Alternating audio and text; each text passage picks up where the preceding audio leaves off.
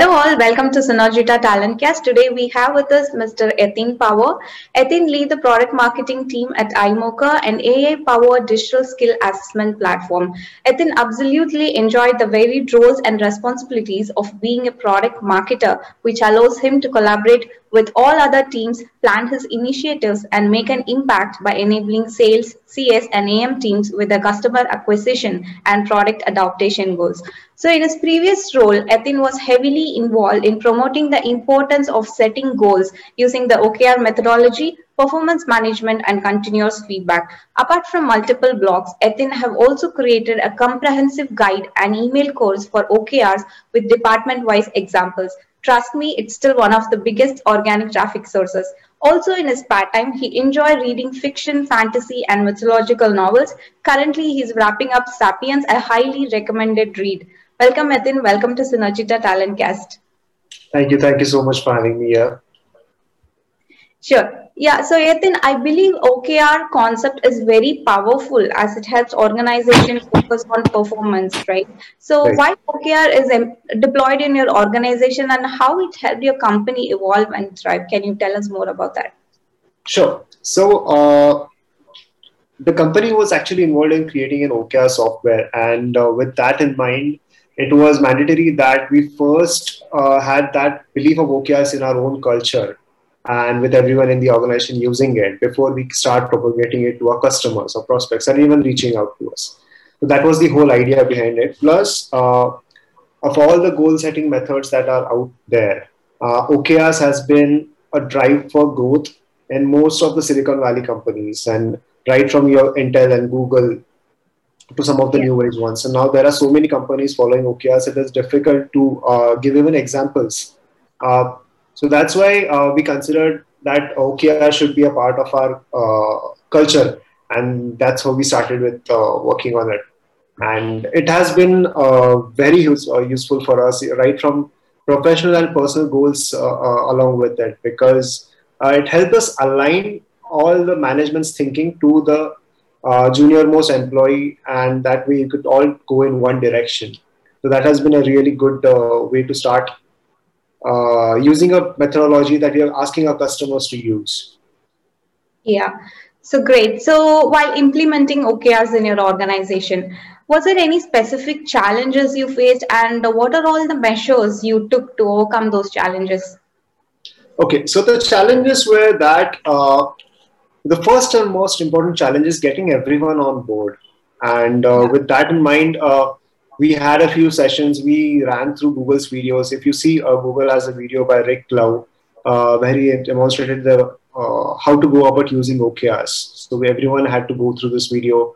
And uh, once having a basic understanding of how OKRs work, uh, what we did was uh, the management listed down their company goals as to what they plan to achieve and what is the goal for the next one year. And based on that, they asked us to create a few OKRs of our own based on our understanding of the methodology. It was okay if we could fail because unless and until you fail, you don't know what's going to work, yeah. what's going to not work, what's right, what's not right. So this is how we started. But the fun fact, fun way of going about it was we did two things. Apart from professional goals, we also set up personal goals. So it could be anything from uh, reduce your weight by uh, X and Y kg, let's say 10 kg or something and then uh, in a week's time, we again met and started analyzing if the wording that we used for these goals is correct.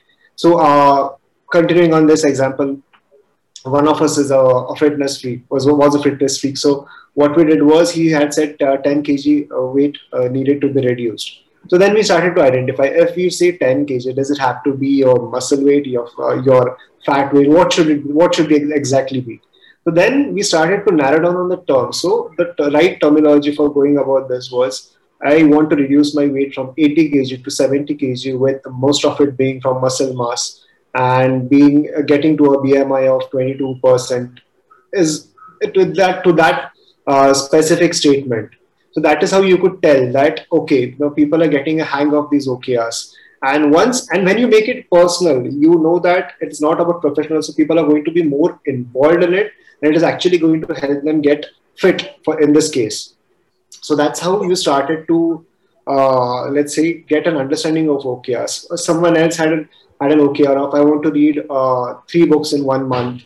And so, how many pages it should be? How many pages per day you should be reading is what uh, we did that. And that is how, for one whole month, we did this exercise and we could understand okay, so this is how you set OKRs, and that's the uh, initial challenges that we addressed. Okay, now everyone is on board with OKRs. Now we can start moving to the professional goals. Now, for professional goals, what we did was now the company goal was this XYZ. Let's say uh, increase revenue by, or let's say market share by this much percentage. So every department had to work on its own goals. And in my case, let's say uh, product marketing, I'm responsible for the website. Uh, for me, it was not about get uh, X number of uh, prospects on the website or increase page views by XYZ percent. The actual metric in this case would have been uh, increase the visitor to lead conversion ratio and then the lead to MQL conversion ratio by XYZ percent. So the uh, way of tracking this becomes very easy and you can tie it back to revenue. When once you uh, understand that, okay, not just about page increasing page view, is actually contributing to the revenue.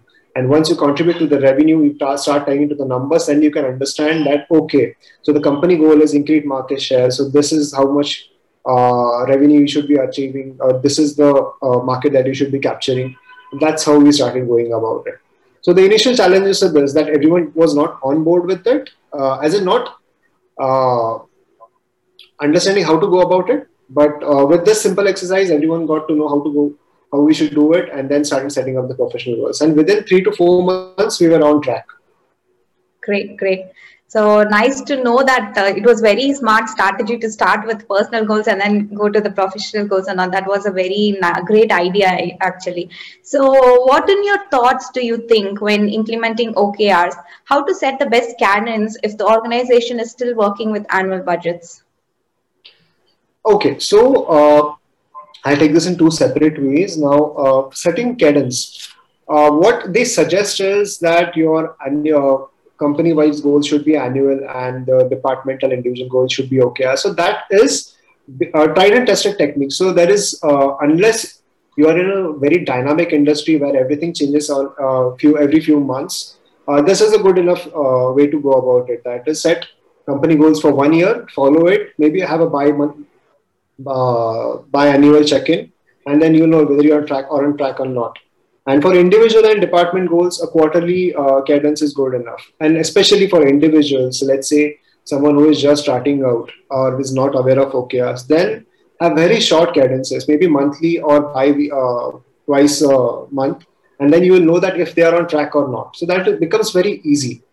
Now, coming to the annual budget part, so uh, uh, in my case, we actually weren't tying that to uh, our annual budget uh, uh, initiative, so that the, not every department has to work on it. We were a lean organization, and so there wasn't much of an issue with that. But as I understand, is that uh, what I've seen, read, read through and observe our customers is that annual budgets are here to stay, and unless and until there is something very drastic uh, that needs to be changed, that needs to be acquired. The budgets won't be moved. And uh, if you are on track, then I guess the budget, and if you're focused on well, then you will stick to that budget. Yeah. So it won't be much of a challenge unless, like I said, it's a very dynamic industry. True. So, in this remote working age where, where managers find it hard to keep en- employees engaged and productive, so do you think OKR could be a huge support if leveraged in a right way?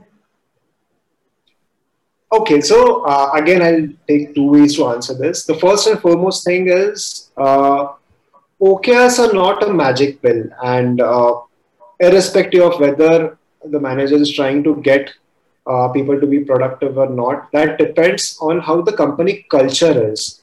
I mean, even without OKRs, if you are working in office, if the culture is of, uh, I'm not trying to be negative here, but if it is about micromanagement, then if it is an office or if it is a, it is a home, uh, people are not going to be involved in your, uh, let's say, con- your desire to be productive. They just get the bare minimum done and that's it. So unless and until the culture is uh, right and you know the team is working together to contribute, then it will be really uh, then it will make an impact. Then actually OKRs will help. And uh, without, and then OKRs will actually uh, complement this process because now that you have everything clear that what you want to achieve, what you don't want to achieve, what is the, uh, let's say for two weeks, this is the goal that you had set up. Uh, maybe just one activity I'm talking about, it won't be two weeks, but just one part of OKR, that is one KR that needs to be done and achieved in two weeks. This will help because definitely being remote, the challenge is that uh, you don't know exactly how much work has uh, taken place, how much work has happened, or whatever the goals were set, whether they are being achieved or not. But OKR, the, due to the cadence of OKR, and that will definitely help understand, okay, so this is the gap that has been identified. And let's say if we are supposed to achieve 80% growth in this period or complete 200 calls within this period and only 100 are completed, okay, then there's something wrong. That's how we need to fix it. And then this is why culture and your OKR goal setting methodology will play work together. And then it will help to be uh, help employees be more productive and contribute more to their goals and the organization subsequently. Absolutely.